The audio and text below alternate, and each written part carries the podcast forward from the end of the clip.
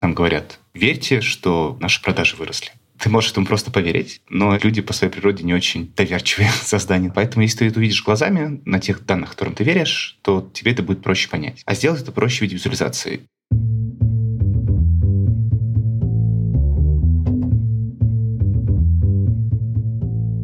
Привет, я Юра Агеев, и это 249 выпуск подкаста Make Sense. Вместе с гостями подкаста мы говорим о том, что играет важную роль при создании и развитии продуктов. Люди, идеи, деньги, инструменты и практики. И сегодня мой собеседник Роман Бунин. Вместе с Романом мы поговорим о том, зачем бизнесу и продукту нужны системы отчетности, как не запутаться в дашбордах и не угодить в паралич принятия решений. Обсудим разницу между data-driven и data-informed подходами к принятию решений и задачи, решаемые продуктами и аналитиками при помощи дашбордов. И еще поговорим о текущем применении алгоритмов машинного обучения в инструментах Business Intelligence и о том, чем они могут быть полезны в будущем. Подкаст выходит при поддержке конференции по менеджменту продуктов Product Sense. Наша следующая конференция состоится 4 и 5 сентября в Москве. Билеты уже в продаже. Рома, привет. Юра, привет. Расскажи немного про себя, пожалуйста. Я занимаюсь визуализацией данных, я веду канал Real the Data. Сейчас я работаю в Яндекс Lens. У меня довольно такая интересная должность евангелист. Рассказываю про наш инструмент, рассказываю в целом про BI, про визуализацию данных. До этого три года я работал руководителем службы развития BI в Яндекс.Го.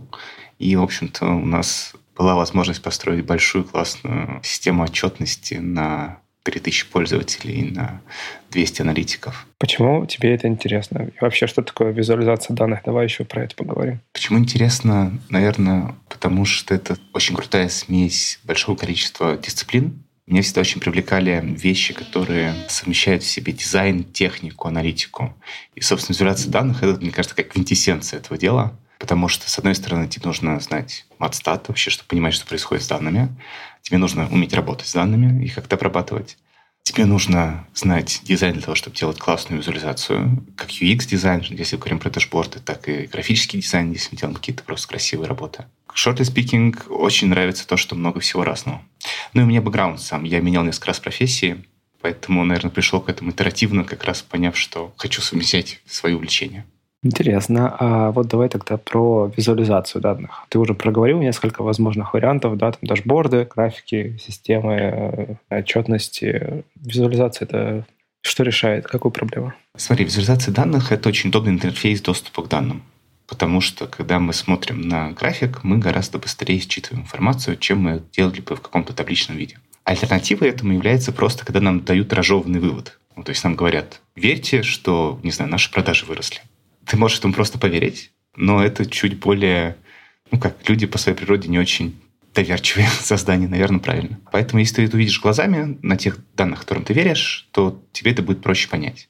А сделать это проще в виде визуализации. И связано с, ну, опять же, чисто такой классической историей со строением нашего мозга. Мы с вами гораздо лучше считываем расстояние и цвета, потому что, когда мы были молоды и бегали за мамонтами, мы хорошо определяли расстояние для мамонта и, например, там цвет какой-нибудь ягодки, которые много питательных веществ. Поэтому эту информацию мы обрабатываем быстрее, чем текстовую. Именно та область мозга, которая у нас отвечает за текстовую информацию, ну, условно говоря, за таблички, она развилась сильно позже, и поэтому мы медленнее это делаем, потому что нам, по сути, надо загрузить в нашу оперативку информацию, обработать ее и потом уже выплюнуть себе внутрь какой-то результат этого вывода. А на графиках это можно делать прям моментально. Я сейчас, конечно, сильно упрощаю, но вот если вспомнить графики, когда они появились впервые в моей жизни, это был, не помню, какой там пятый класс или седьмой, и тогда графики не сильно помогали в визуализации чего-либо. Понятное дело, что это было очень много-много лет назад. Но сейчас, смотря на график, да, я вот макроэкономические графики смотрю, например, и, возможно, потому что я не сильно погружен в тему, но не всегда это облегчает задачу. Потому что надо знать, куда смотреть еще. Ну, типа график он есть, он нарисован, но есть но. Но есть нюанс. Да. Классно очень, мне кажется, замечание, потому что я повторюсь, это просто удобный интерфейс к данным. То есть он просто более быстрый для восприятия. Угу. Но если ты не понимаешь, что происходит, если знаешь, что ты за данные смотришь, какие события могут влиять на эти данные, то тебе, в общем-то, да, действительно это может быть бесполезно. Это вот эта история. Смотрю в книгу, а вижу ничего. Э, Такая с графика может быть. Давай вот от этого перейдем как раз к вопросу отчетности. Или вообще зачем визуализировать данные? Э, чтобы что? Существует две задачи, зачем нужно визуализировать данные. Первая задача — это вот как раз аналитическая, про то, что ты сейчас говоришь, что мы можем смотреть на график и с помощью нашего мозга, как машинки по обработке информации, находить какие-то закономерности, какие-то необычности и дальше в них копаться. То есть это такой аналитический способ для того, чтобы покопаться в данных. А вторая часть, которая, вот то, что я скорее больше сказал в начале, это про то, что мы можем просто быстро считывать то, что нам хотят донести. То есть вторая задачка — это просто показать тебе текущую ситуацию. Ну, в бизнесе, в экономике, еще в чем-то. То есть донести какой-то месседж. И там интересный момент, что там начинается как раз эта история, которая тоже может быть связана с тем, что ты говоришь, что под разные задачи нужны разные графики. Лайн-чарт хорошо показывает э, изменения во времени, бар-чарт хорошо сравнивает категории и так далее. Хорошо. То есть аналитика и в каком-то смысле ну, действительно отчетность тогда получается, да, то есть тебе нужно считать в моменте текущую ситуацию, то есть получить отчет по делам, которые там где-то происходят в бизнесе, опять же, или где-то еще. Да, да, все так. Ну, я тут очень люблю аналогию с приборной панелью в автомобиле. Ну, то есть это просто прямой аналог. Только в машине ты спидометр смотришь, а в бизнесе ты смотришь выручку, еще что-то и так далее. Слово дашборд, мне кажется, слышали все. Э, многие, может быть, сами не делали, написали э, какой-нибудь ТЗ на них. Дашборд — это вот как раз часть, получается, отчетная. Что это вообще такое? Вот здесь как раз такой есть немножко confuse, что дашборд часто хотят почему-то использовать как аналитическую историю, но она на самом деле таковой не является. А на мой взгляд, да, это чаще всего именно отчетная история, когда просто нужно понять информацию. Здесь, кстати, есть забавная история, откуда пошло слово дашборд. Дашбордом изначально называли доску, которая стояла между кучером и лошадьми для того, чтобы защищать от летящего грязи с копыт и всякого такого. И, собственно, потом это перешло в автомобиль, потому что она была в том же примерно месте и так далее. И вот в этом каком-то таком философском смысле дашборд — это место, которое защищает бизнес от какого-то булшита, который летит в них неструктурированный. То есть, на мой взгляд, это просто элемент управления системой, который позволяет тебе принимать решения быстрее, чем если бы ты их принимал на основе, опять же, табличных данных. Кстати, момент про принятие решений, изучение данных или их аналитика имеет смысл, если изучив их, ты можешь принять какое-то решение. В случае с дашбордом. На него смотрят обычно ну, каждый день, может быть, чаще. Иногда он вообще висит э, где-нибудь на телевизоре, в open space, и все его видят. Неужели он дает такую мотивацию по принятию решений? Или же это просто вот реально считывание текущей ситуации? Верно, кажется, отметить, что ничего не делать, это тоже какое-то решение. То есть, если ты посмотрел на дашборд и дальше ничего не сделал, то как бы дашборд выполнил свою задачу тоже. Справедливо, да. И действительно, если дашборд висит на стене, то у него задача просто понимать, что происходит. И там управленческое решение может быть, на самом деле, на мой взгляд, только одно. Пойти разобраться, что, что случилось. Ну, или что может произойти что-то не так. То есть, опять же, какую-то давай аналогию с машиной, э, так скажем, раскрутим. У тебя на приборной панели выводится количество среднего бензина, сколько ты тратишь на 100 километров. И вот ты ездил, ездил каждый день на работу, и там было, не знаю, 6 литров на 100. И ты окей. Но однажды ты начинаешь ехать и смотришь, а там 8. И тебе просто сам факт того, что это изменилось, то, что у тебя картинка привычно отличается. То есть ты замечаешь это очень быстро. И Дальше ты начинаешь с этим работать уже в другом месте. Ну, то есть с помощью приборной панели ты все равно уже ничего не решишь. Для того, чтобы сделать аналитику, тебе надо будет поехать на автосервис, не знаю, что-то подключить. И дальше ты уже будешь понимать, почему это произошло. Там резину поменял, что-то сломалось в машине и так далее. Ну да, или там загорелась лампочка, смените масло. Это алерты. Это, как говорится, это тоже один из типов мониторинга, наверное, в бизнесе. Это алерты, да. Но он такой не ты смотришь на него, он просто тебе говорит, есть проблема. Что еще входит в систему отчетности? Вот если мы говорим про продукт э, или бизнес. Я все называю там дашбордами внутри системы отчетности. И понятно, что это такая очень тоже немножко расплывчатая история. Но, на мой взгляд, классно работает, когда подходят именно с точки зрения проектирования того, какие типы отчетов будут в системе заранее. К сожалению, обычно в компаниях работает так, что дашборды создаются на каждый чих просто потому, что кто-то что-то просил.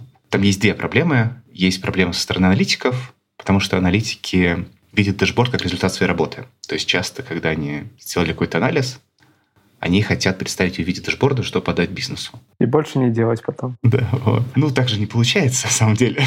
И вторая задача, наоборот, бизнес просит э, от аналитиков все время дашборд на каждый чих. Условно говоря, мы запустили какой-то новый проект, мы хотим новую фичу протестировать, давайте сделаем по этому поводу дашборд. И таким образом у нас растет вот это много-много дашбордов, но они при этом не структурированы, и там со временем никто не понимает, что где искать и так далее. И в этом смысле, чтобы это так не работало, нужно сломать систему и просто заранее придумать, какая будет система отчетности. Там тоже, условно говоря, это, мне кажется, такая область очень, на мой взгляд, неопределенная, детерминированная, я бы сказал, до конца, потому что, опять же, типы отчетов — это штука, которую может каждый сам придумать. Я выделяю шесть типов отчетов. Э, это отчет overview, который просто показывает общую картинку. А это вот такие как раз истории, может быть, про монитор или еще где-то. Это отчеты по продукту или сущности. Это когда у нас есть какая-то сложная сущность внутри компании, и ей кто-то управляет.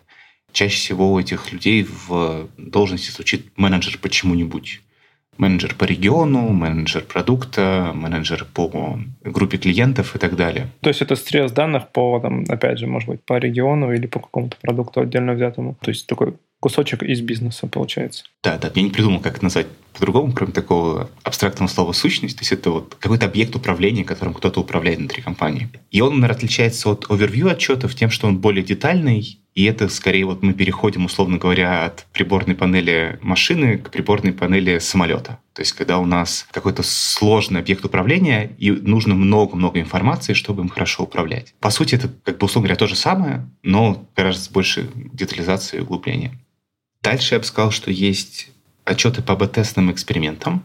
А это довольно популярный инструмент компании, и кажется, под них можно выделить отдельную историю. Например, там важно всегда выделять непосредственно результат эксперимента. То есть чем люди грешат, аналитики дают бизнесу просто графики, а принять решение на это должен как бы вроде бизнес. А здесь надо прям, чтобы аналитик написал вывод. Рекомендуем так больше никогда не делать. Пожалуйста, больше не красьте кнопку светло-зеленый. Потом я бы сказал, что есть отчеты self-service, вот это как раз история, когда аналитик хочет сделать один раз, чтобы бизнес больше не приходил. Это история про какие-то выгрузки, какие-то интерфейсы к данным, но более простые, чем SQL, чем э, код. То есть это может быть просто куча фильтров и табличка. И вот здесь, наверное, супер окей, если бизнес даже будет это выкачивать в Excel или что-то анализировать. Мне кажется, это супер нормально. Просто вот эти типы отчетов, они должны убивать те моменты, когда аналитика им пользуется как переводчиками с человеческого на SQL. Еще есть отчет аналитический, то есть все-таки остается класс э, дэшбордов, который на самом деле служит именно для анализа данных. Это довольно редкие, на самом деле, случаи в компании. Не так часто встречается, как можно подумать. Это какая-то история про то, чтобы сделать какой-то довольно детальный интерфейс к данным, в котором можно покопаться, не зная кода. И последний тип — это как раз алерты. На мой взгляд, алерты тоже должны быть частью системы отчетности, обязательно в ней, условно говоря, состоять, потому что часто их выделяют какую-то отдельную историю и не относятся как к дэшборду. А на мой взгляд, это просто абсолютно такая же аналогия, но как бы без визуального интерфейса. Она просто тебе присылает уведомление, но, по сути, решает те же самые задачи. То есть в каком-то смысле алерты — это уже какие-то предусмотренные ситуации, которые могут произойти и которые могут показать данные, которые ты, собственно, пытаешься реагировать как можно быстрее. Да, да. Ты вот вначале упоминал про BI инструменты, и вот эти дашборды, это ты рассказывал на примере как раз построения их в BI инструментах, то есть Business Intelligence. Штуки, которые подключены к данным, на основе которых они могут строить графики, дашборды и, по сути, конфигурировать всю систему отчетности. Да, это про BI инструменты. В целом, если честно, насчет BI есть, к сожалению, много недопонимания, потому что изначально термин очень широкий. То есть если мы посмотрим Википедию, то там бизнес intelligence включает в себя и анализ данных, и NLP, и, в общем, кучу-кучу-кучу всего, и data governance, data quality. В общем, это очень широкий термин, но так сложилось исторически сейчас, что под ним в основном понимают именно программное для рисования дэшбордов. Поэтому да, это все про эти инструменты, но в целом в чем угодно это может быть. Это может быть сделано в Excel, это не является BI tool ом, но для маленькой компании такая система отчетности вполне себе может жить там, в Excel, в Google, где угодно. В принципе, да. Если ты попросил программистов напрямую тебе выгружать куда-то данные в регулярном формате, вот, пожалуйста, дашборд. Да, дальше, может, ты хочешь на JS их нарисовать сам в какой-нибудь модной библиотеке визуализации и так далее. Инструмент здесь вторичен, на мой взгляд, но, да, чаще всего это бейтулы какие-то. Хорошо. Какие продуктовые и аналитические задачи решаются через дашборд, по твоему опыту?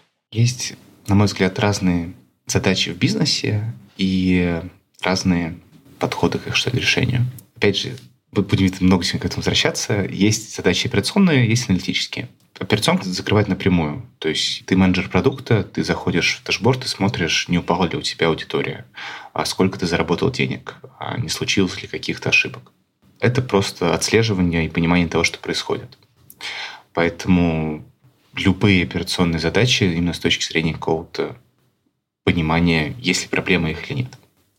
Дальше у нас есть аналитический блок. И вот с аналитическим блоком все сложно, потому что визуализация – классный инструмент анализа, но она довольно ограничена. Особенно на больших объемах данных мы можем вывести много точек на график. Современные технологии позволяют вводить сотни тысяч точек, но наш мозг уже в этом моменте немножко хромает, и он не всегда может это правильно обработать. И в этом смысле аналитика именно с помощью дашбординга напрямую решается, мне кажется, в очень редких кейсах хорошо.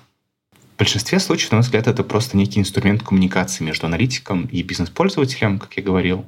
А, и в целом он мог бы быть чем угодно. То есть, в принципе, это могла бы быть и презентация. Презентация, мироборд, что угодно. То есть что-то, где представляются данные, о которых рассказано, что происходит, было бы классно, чтобы была возможность интерактивности, чтобы человек мог покопаться. Но да. Окей. Okay. А, и вот получается на примере как раз, если говорить про BI-инструменты, то дашборды собираются аналитиками. И тогда вот идет та самая история про коммуникацию между аналитиками и продуктами, и, или нет? Чаще всего да. Опять же, сейчас в разных компаниях построено по-разному. Есть понятие self-сервиса.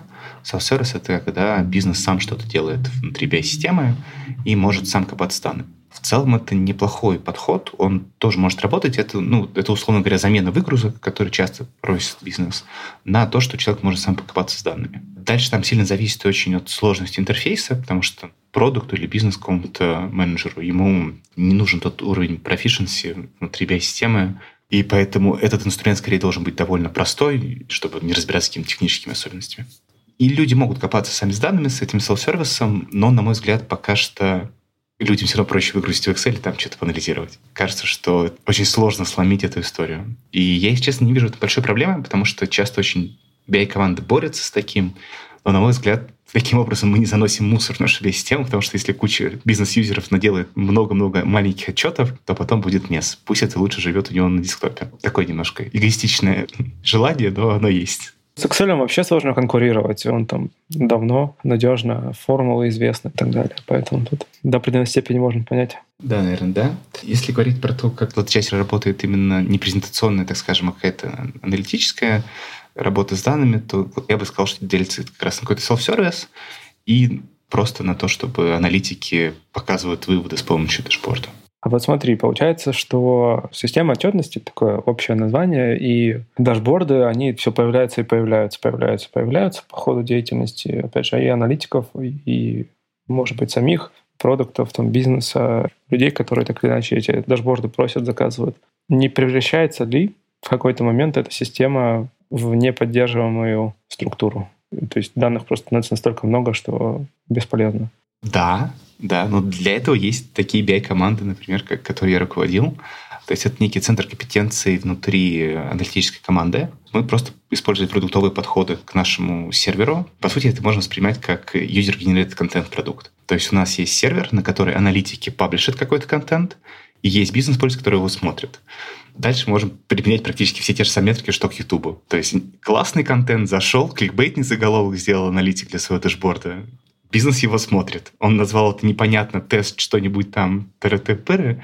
Бизнес-пользователь никогда не посмотрит этот дашборд, потому что он не поймет, что там. И здесь есть просто работа с этим всем как продуктом. Например, у нас были свои метрики, у нас были свои процессы, мы развивали его, проводили исследования, CJM строили по процессу того, как люди пользуются нашими дашбордами. Поэтому, в общем, здесь просто попадаем в классическую историю про управление продуктом. Mm, ну и получается тогда ваша задача сделать так, чтобы не обрастал лишним шумом. Да-да, у нас были процессы сертификации, у нас был процесс разграничения продовой среды и сэндбокса, и чтобы попасть из сэндбоксовой среды в продовую, нужно было пройти сертификацию и так далее. Да. Это классный продукт, которым тоже можно управлять. Так же, как на Ютубе чистят какой-то контент, который не смотрят и так далее.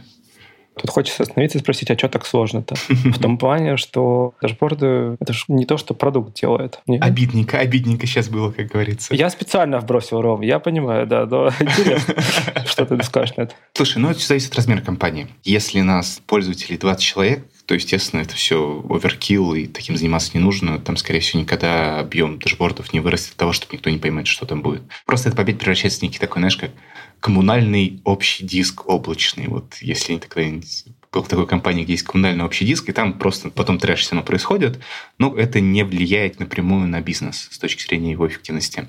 Если мы говорим про какие-то большие компании, вот типа Яндекс.Го, 200 плюс аналитиков, 200 плюс человек, компании такого размера бывают. Естественно, люди генерят много контента, Контент в данном случае это отчеты и дашборды, получается. Да, и если мы просто не будем применять какие-то правила, какие-то процессы, то это просто моментально превратится в э, очень сложную систему. Ребята, собственно, с этим столкнулись. То есть, когда мне позвали работать в Go, они запустили табло, и через год это превратилось вот в такую тему. И мне позвали, сказали, слушай, кажется, как говорится, must be the better way. Давай что-нибудь сделаем с этим. Интересно. А, допустим, дашбордов стало слишком много, и они не мешают, но тянут тебя в разные стороны. Важный контекст. Я сам не аналитик. Я, условно говоря, слежу за тем, как люди пользуются системой, и иногда вижу, так скажем, со стороны, как аналитики вместе с продуктами принимают решения. И там, на мой взгляд, вот про то, что ты говоришь, что когда слишком много данных, сложно принять решение, у меня два забавных наблюдения. Первое, на мой взгляд, что стратегические решения по продукту люди делают в итоге не используя данные. Так. Ну, обычно есть какой-то волевой продукт-менеджер, который говорит «I believe». И он придумывает новый концепт того, как это будет работать. И здесь очень понятно, потому что если ты делаешь пивот в продукте, если ты придумываешь вообще что-то супер новое, то проверить это на данных бывает сложно. То есть можно сделать какой-то ассессмент, но это еще немножко, мне кажется, связано чисто с человеческой природой, что мощные продукты, они сильно ассоциируют себя с продуктом. У меня тогда это происходит, наверное, когда я занимаюсь каким-то продуктом, я начинаю себя с ним ассоциировать, и ты тоже, на самом деле, на основе данных, но просто на своем опыте принимаешь какое-то решение, что вот, вот это важно, типа, и все. No matter what. И поэтому принятие страт решений, на удивление, часто замечаю, что мало принимают данные в местах, и было бы, наверное, как-то классно, чтобы принимали больше, но там, правда, бывает сложно это оценить просто. А что виду оценить? Роль данных в принятии решений или что? Сложно бывает, условно говоря, задизайнить такой эксперимент, когда у тебя реально полный пивот продукта, например. То есть люди довольно хорошо научились работать с какими-то как раз очень операционными данными, какими-то мелкими, там, принимать решение, какую кнопку покрасить цвет и так далее. Но вот аналитического инструмента, работающего со страт-решениями, именно на основе данных, может быть, так жизнь устроена, что вообще там не должно быть ничего, но аналитических фреймворков в этом месте я редко вижу, чтобы использовались на работе. Mm, любопытно. Наверное, не есть, наверное, это есть какой-то прострат проектирования, вот это все, но как бы, но именно что вижу, что просто люди говорят I believe. Да. А второе? А второе, обратно, абсолютная вещь, про которую ты рассказал, что есть, наоборот, уже некий культ принятия решений на данных, и иногда есть какой-то common sense, просто здравый смысл того, что не надо красить кнопку в розовый, условно говоря. В общем, есть какие-то очень базовые штуки, где люди начинают, наоборот, проверять все, особенно когда есть большие объемы данных, им хочется покопаться, они тратят на это время, и мы пытаемся обосновать каждое наше решение с помощью какой-то циферки и так далее. И здесь, наоборот, какая-то странная тема, потому что, ну, кажется, что это не всегда нужно, из каких-то моих таких наблюдений, когда люди могут с помощью АБ-тестов выбирать, какой текст написать для баннера с плывашки. И если это баннер не про конверсию, то есть конверсионные баннеры в продаже или что такое, я понимаю, почему так люди делают, там супер работают тесты, очень хорошо можно прокачивать именно конверсии. Но если это, например, какой-то информационный баннер о чем-нибудь с информацией о продукте, либо, не знаю, какими-то другими вещами, кажется, что это может быть избыточно. Вот такая вот история. Слушай, я вспомнил вот эти вот э, фразы, которые были модными в свое время. Э, data-driven и data-informed. Что они там еще живы? Мне кажется, как раз цикл хайпа люди просто начинают пользоваться реально. То есть в целом действительно культура компании, на мой взгляд, меняется, и shift в то, что нет, чуваки, без данных мы тут ничего не примем, он все-таки есть, и это правда. Ну вот смотри, вот пример использования да, системы отчетности, он про что? То есть data-driven или data-informed. Вот, мне кажется, ты, приводя пример по ну, паттернов использования данных, по твоим наблюдениям, мне кажется, вот как раз это тоже скорее про data informed. В первом случае, во втором случае это как раз data driven, когда ты там не чихаешь, не убедившись, что это... Да, да, в целом так. Да, система отчетности это скорее все-таки про data informed, что ты понимаешь, какие данные есть, интересный еще момент. Дата-дривена, наверное, нет в прямом смысле. Знаешь, в каком? В том, что все-таки идеи и гипотезы чаще всего приносят менеджеры продукта, а не команда аналитики. И вот этого, на мой взгляд, очень важного слома еще не произошло. Но я пока не видел команды, где бы аналитики сами приносили именно какие-то возможные гипотезы решения, основанные на данных. То есть чаще всего это все-таки какая-то проверка гипотезы, которая пришла с рынка, придумалась, еще что-то случилось. Но именно чтобы данные сами формировали эти гипотезы, такое я вижу очень редко. Получается, тебе, чтобы сформировать гипотезу из данных, тебе, во-первых, надо на данные посмотреть, а во-вторых, тебе надо дать контекстом клиентским. Мне кажется, достаточно сложно реализовать. Продуктовые аналитики должны таким обладать контекстом. Если нет, то есть вопросики. Но это, знаешь, это, мне кажется, скорее процессная история. То есть просто продуктовым аналитикам не дают выдохнуть. Условно говоря, это же задача, что надо посадить человека и сказать, ты не клепаешь дашборды в ближайший месяц, а ты сидишь и ищешь сам инсайты в данных. Я не видел ни разу такого, что так делали. Все-таки в основном всегда продукт менеджер прибегает, и мне нужен такой дашборд, мне нужен такой, мне нужен такую гипотезу проверить, мне нужно такую выгрузку сделать и так далее. Потом сам посмотрел такой... А вообще, насколько ну, тебе кажется это реально? Ну, человеку, посмотрев на данные, сформулировать гипотезу?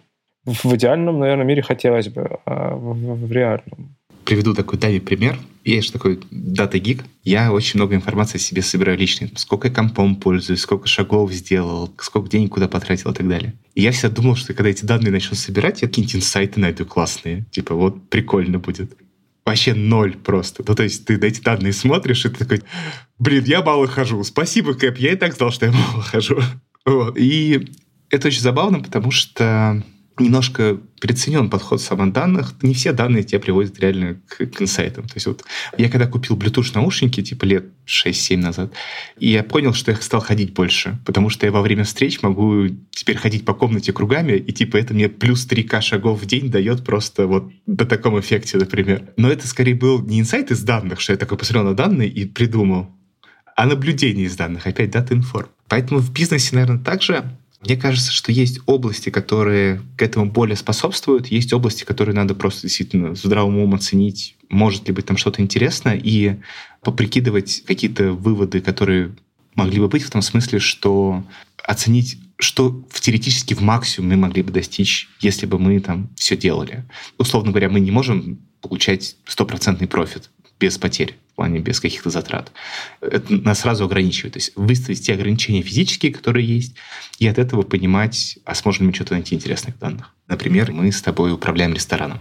Да? Да. У нас с тобой есть блюдо, и мы хотим максимизировать нашу прибыль естественным образом. Вот у нас с тобой есть там какой-нибудь юнит-экономика нашего блюда каждого. Мы с тобой физически понимаем, что блюдо в плане расходники, которые делают с него, это наша история про labor force, соответственно, затраты на оплату труда, это сами продукты, там, доставки этих продуктов и так далее. Ну и вот мы там с тобой оперируем в России. Мы не сможем платить людям меньше, чем по экзотум, чем род, да? То есть, окей, ну, как бы тоже такой очень экстремальный пример, но давайте возьмем минимум род, что вот мы можем с вами оптимизировать как-то наш HR-процесс, как там минимальный род, ну или просто по, по Москве возьмем минимальную зарплату всех сотрудников, какую-то по HeadHunter сделаем аналитику, скажем, что мы сможем с уровнем качества вот работать с такими зарплатами. У тебя отсюда появляется как бы нижняя граница, где ты можешь опуститься по зарплатам. Ниже нее ты физически опуститься не можешь. То же самое с продуктами. То есть они, не появляются у тебя из ниоткуда. Тоже можем такие же границы поставить. Какие-то там верхнюю, нижнюю. И в этом диапазоне дальше мы можем смотреть, как это влияет на нашу выручку. Так. Соответственно, если, условно говоря, мы понимаем, что изменяя фот, мы можем повлиять там на 1% нашей выручки, в эти данные, наверное, можно и не копаться. Потому что наверняка мы потратим на это больше денег, чем сэкономим. Mm, а там, где наоборот, то есть там, где можно выиграть, и нам данные могут помочь в этом тогда, получается. Да, да, да. То есть некое окно возможностей, которое можем просто прикинуть очень какими-то приблизительными формулами. Мне это вот как раз напомнило историю про юнит-экономику, да, это такая же, получается, в каком-то смысле предиктивный дашборд, попытка предугадать э, модель, получается, попытка предугадать, ну, как что-то изменится в зависимости от того, что мы что-то поменяем. Да-да-да, это прям вот эти, я себе представляю, классические модели финансовые в Excel на да, да, да. гигантские. Вот это вот, да. Хорошо. Ну, кстати, вот тема с поиском инсайтов плавно нас подводит к вопросу искусственного интеллекта, который сейчас модно на слуху. Но интересно поговорить в контексте как раз бизнес-интеллигенс и вообще отчетности в целом. Расскажи, что сейчас Вообще эти инструменты, они же задолго до чата GPT и там OpenAI начали что-то встраивать. Что они там сейчас могут, что не могут? Вообще насколько алгоритмы машинного обучения помогают в анализе данных? у всех больших вендоров, там, Tableau, Power BI, Click, у них есть в каком-то виде NLP-инструменты, NLP, давай раскрою это вот разные. Да-да-да, сори. Не тот, который, да, гипнотизирует людей, а тот, который Natural Language Processing, когда мы умеем распознавать написанный человеком текст, превращать его в какую-то задачу для нашего AI и выгружать, ну, чаще всего какие-то результаты на базе этого запроса. Ну, короче, чат GPT. Ну, это типа, найди мне там данные за такой-то год про, по такому-то условно срезу. И он понимает это и идет искать.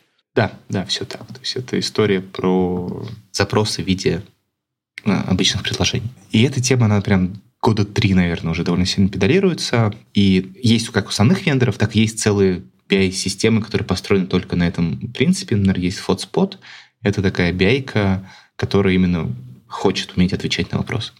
И до этого момента использование этих всех вещей, оно сильно было ограничено и сильно страдало. То есть там было две проблемы. Первая проблема, что эти штуки сильно завязаны на качество описания данных и, вообще говоря, название того, как все хранится в базе данных. А ты имеешь в виду, что буквально поля или... Да, да, буквально название полей. Ну, то есть, если вместо у нас date написано DT, что очень любят аналитики, то как бы если мы такой алиас внутри системы не пропишем, то откуда она узнает, что DT — это date and time, оказывается. Ну и все остальные сокращения. Поэтому нужно нормальную метаинформацию для базы данных, чтобы можно было искать эту всю историю. И на удивление до сих пор в больших компаниях это проблема. То есть э, особенно при большом количестве аналитиков, э, при отсутствии дата-инженеров, когда аналитики сами клепают витрины, то это довольно сложный процесс поддержания. Поэтому такие инструменты, они ну, во многом упирались в это. В это первая штука. А второе, что они в итоге сводились к довольно даме запросам. То есть ты не можешь его спросить, найди мне инсайт. Ты можешь его спросить, вот как ты привел пример.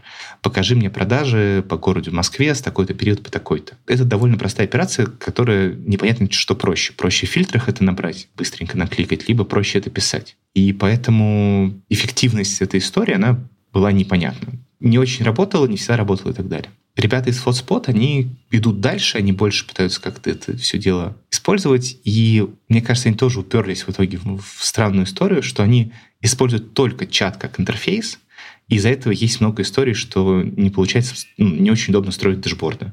Но же дэшборды все равно нужны. То есть здесь самое важное, что, наверное, может тоже слышать, что эта штука точно не заменит дэшборды, дэшборды все равно останутся, но она может помогать. В общем, короче, первая идея — сложно, что должна быть хорошая метаинформация. А второе, что эта штука скорее просто те данные выводит, как бы, ну, это не big deal. Типа запрос-ответ, да, то есть не мониторит, а пытается именно что-то выбрать. Да. Дальше у них есть еще, помимо этих поисковых строк, например, есть какие-то такие инструменты Summarize, то есть э, штуки, которые тебе позволяют рассказать какие-то выводы, на которые он увидел на данных в дэшборде. У нас тут есть опять начинается проблема. Чисто технические пока проблемы. Первая штука, что чаще всего дашборды строятся на агрегатных данных. Если ты строишь их на агрегатных данных, там, продажи по регионам, то в целом, скорее всего, барчарт с продажами по регионам тебе даст тот же самый ответ, что этот EI. Он просто посмотрит барчарт по регионам, по продажам по регионам, скажет, вот в этих пяти регионах плохо продается. И ну, ты мог вот увидеть и, и так, который просто в конце находится. И поэтому сделать какую-то нормальную аналитику на агрегатных данных, какую-то вот именно такую insightful, ее сложно. Ну, то есть э, она замечательно решается какими-то визуальными инструментами. Если мы загоняем это в детальную модель данных, то у нас появляется вопрос производительности, потому что значит, что эта модель должна быть и обучена на этом датасете, и понимать какую-то специфику его, и просто должна его переварить. И здесь э, я, честно, небольшой специалист в этом, но кажется, что здесь будут проблемы, потому что это значит, что модель должна какие-то там миллионы, иногда миллиарды строк данных обработать, и что-то в них найти. И это уже опять задачка, скорее, которая кастомизируемая, делается in-house. А, как бы, ну, кто готов в табло отдать миллиард своих данных на обучение? Ну да. Поэтому за последние три года эти штуки не взлетели. Они у всех есть, но они не использовались. Сейчас, когда появился чат GPT, мне очень интересно, я смотрю за этим, что происходит, пытаюсь его как-то в этом использовать. Но пока столкнулся с те же самыми техническими проблемами, я не могу много данных в него загнать физически не могу много данных загнать, непонятно, как это будет решаться. Подожди, но говоря про данные, ты имеешь в виду то, что в целом, да, если говорить про машинное обучение, то тебе нужно вот эту самую нейронную сеть на чем-то обучить. И, по примеру чата GPT и вообще там, того, что делает OpenAI, это предобученный трансформер, что-то там. Ну, не суть. Суть в том, что он обучен на данных до там, сентября 2021 года, и сейчас он, в принципе, отсечен от остального мира.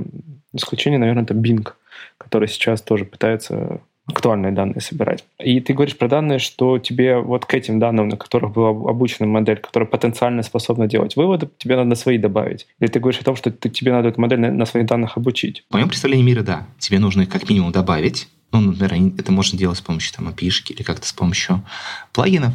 А дальше, если ты просто загоняешь этот промпт именно как э, в текущую операционку, то у нее есть именно лимит на текущий объем. То есть я не помню, сколько там токенов, но он сколько-то просто может помнить. Mm, типа ты ему пытаешься загрузить в оперативную память свои данные, в кавычках. Да, да, и этот объем довольно ограничен. А если ты хочешь, чтобы он уже мог делать выводы на том, что ему доступно исторически, так скажем, то да, это обучение. Да, кстати, если кто-то знает, как это на самом деле работает, напишите нам. Мы потом обязательно где-нибудь это ну, прокомментируем. Очень интересно.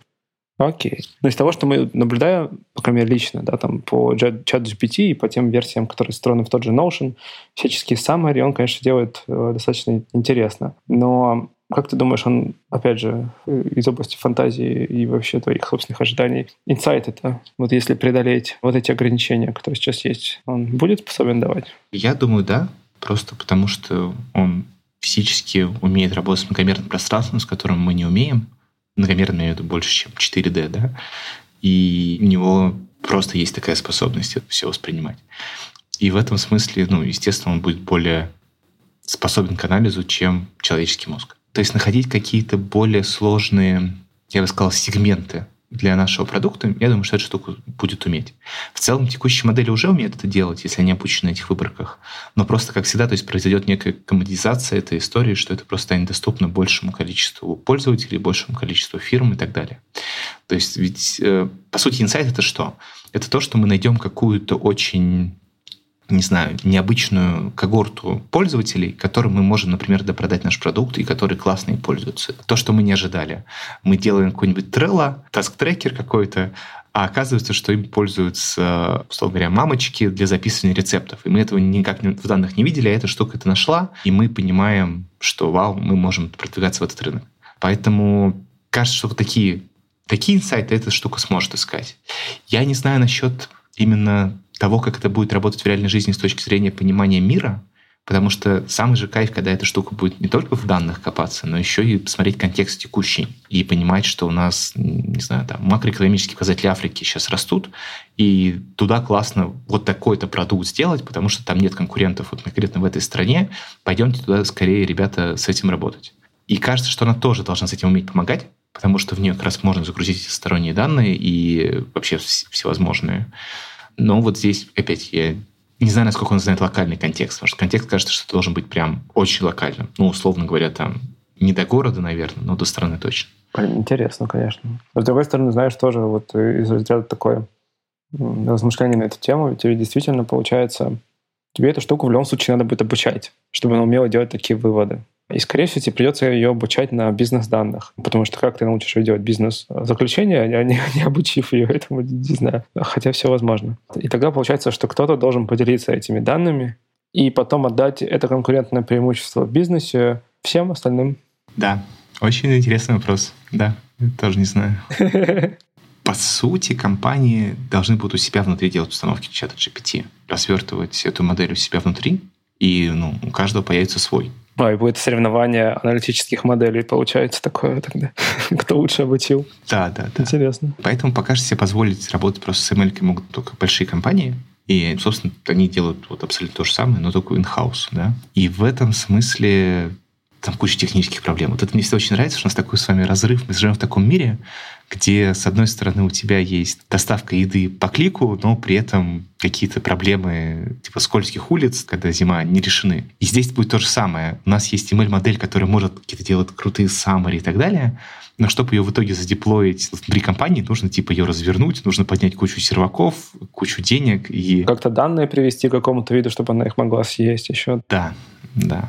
То есть описать модель данных как-то хорошо. И вот я не глубокий специалист, я не знаю, насколько это разрыв, но вот по моим чисто ощущениям кажется, что он, что он довольно большой. То есть что именно разрыв между вот такой историей понятный для использования, условно говоря, C2C каких-то кейсах. Вот как это работать должно там для бизнеса, не очень понятно. Ну, будем наблюдать. Будем смотреть, очень интересно. Крайне интересная тема. Да, мне тоже. Я на самом деле, шутки шутки, но я, я всегда говорю, что лучший дашборд — это дашборд, который не пришлось делать.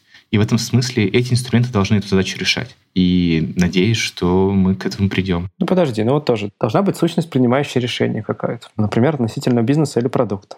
Окей. Okay. Допустим, если это человек все еще, тогда ему нужны какие-то данные для этого. Дальше тогда вопрос. Ты эти данные получаешь, допустим, от, от этой модели. Можешь ли ты ей доверять? Не выдумывает ли она? Они могут выдумывать. Я просто сам неоднократно с этим сталкивался, просто играя с, с чатом GPT, он меня начинает заливать про 2023 год, и я ему такой, подожди, у тебя же данные до сентября 2021. Он такой, ой, извините, я ввел заблуждение. Вот. Но суть в том, что тебе надо проверять работу этой модели. А если решение принимает не человек, а, допустим, эта самая модель, ну тогда да. Ну, опять, сори, это, конечно, философская штука, это же все вопрос веры. Ну, у нас с вами все общество построено на вопросе веры мы верим, что вот наш руководитель фирмы знает, что он делает, и мы там работаем, как бы и так далее. И в этом смысле интерпретируемость результатов модели — это очень важно, и поэтому есть отдельные исследования, которые занимаются именно как нам понять, почему он принял такое решение. Но в целом я боюсь, что здесь довольно быстро произойдет такой же сдвиг, как мы с вами верим Википедии, как мы верим людям на Ютубе с большим количеством подписчиков, что в будущем мы просто будем этой штуке верить, и смотреть по результатам, условно говоря. То есть скорее всего, человека оставят, ну, просто, типа, нужен козел отпущения, простите меня, который будет говорить, да, я согласен с, с тем, что предложил алгоритм, и буду смотреть, работает это или нет. Это интересно, кстати, я сейчас вспомнил статью допустим, Стивена Вольфрама «Как работает чат GPT и почему». Очень интересная длинная статья, потом добавим ссылку. Но одна из идей, которая мне понравилась, это идея того, что мы действительно очень плохо там понимаем, как именно эти модели принимают решения, но если мы разберемся, то через это мы сможем открыть законы новые, лексические, которые до этого были нам непонятны.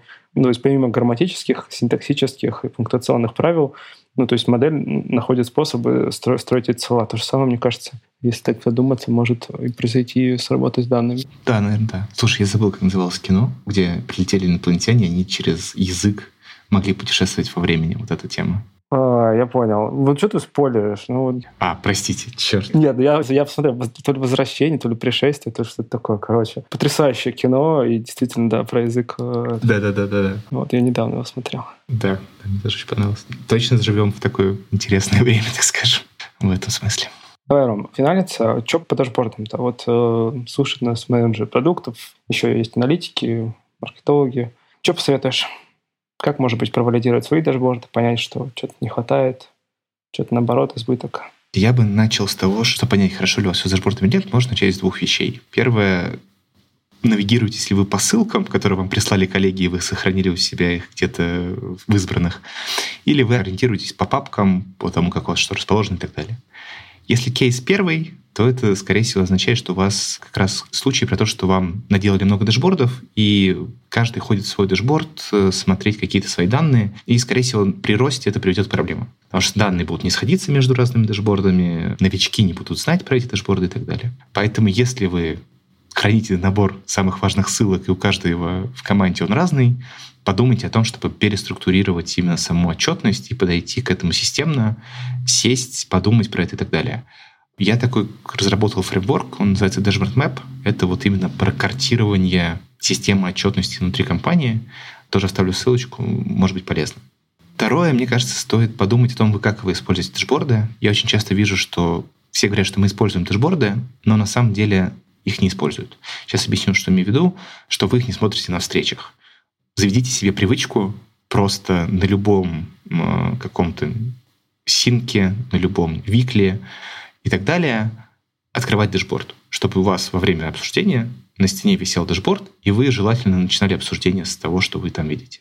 Это сильно продвинет и data-driven культуру внутри компании, и на самом деле вы поймете, что обсуждения идут более структурированно, чем без него. Такие, наверное, два маленьких лайфхака, чтобы понять, как у вас с. Хорошо, спасибо. Еще добавим ссылку на твою статью у нас в блоге. Как создавать полезные дашборды для бизнеса. По-прежнему держится в топ-10 статей наших. Вау. Да. Круто. Очень, очень круто. Ром, спасибо тебе большое за интересный разговор. Да, Юр, тебе тоже большое спасибо, что пригласил. Надеюсь, что не загрузили людей абстрактными терминами. Я шучу, что обсуждать визуализацию без видео это странно, но nevertheless э, было очень прикольно пообщаться. Спасибо. Взаимно. До встречи. Пока-пока. Пока. Это был 249 выпуск подкаста Make Sense. Сегодня вы слушали Романа Бунина и меня, ведущего подкаста Юру Агеева.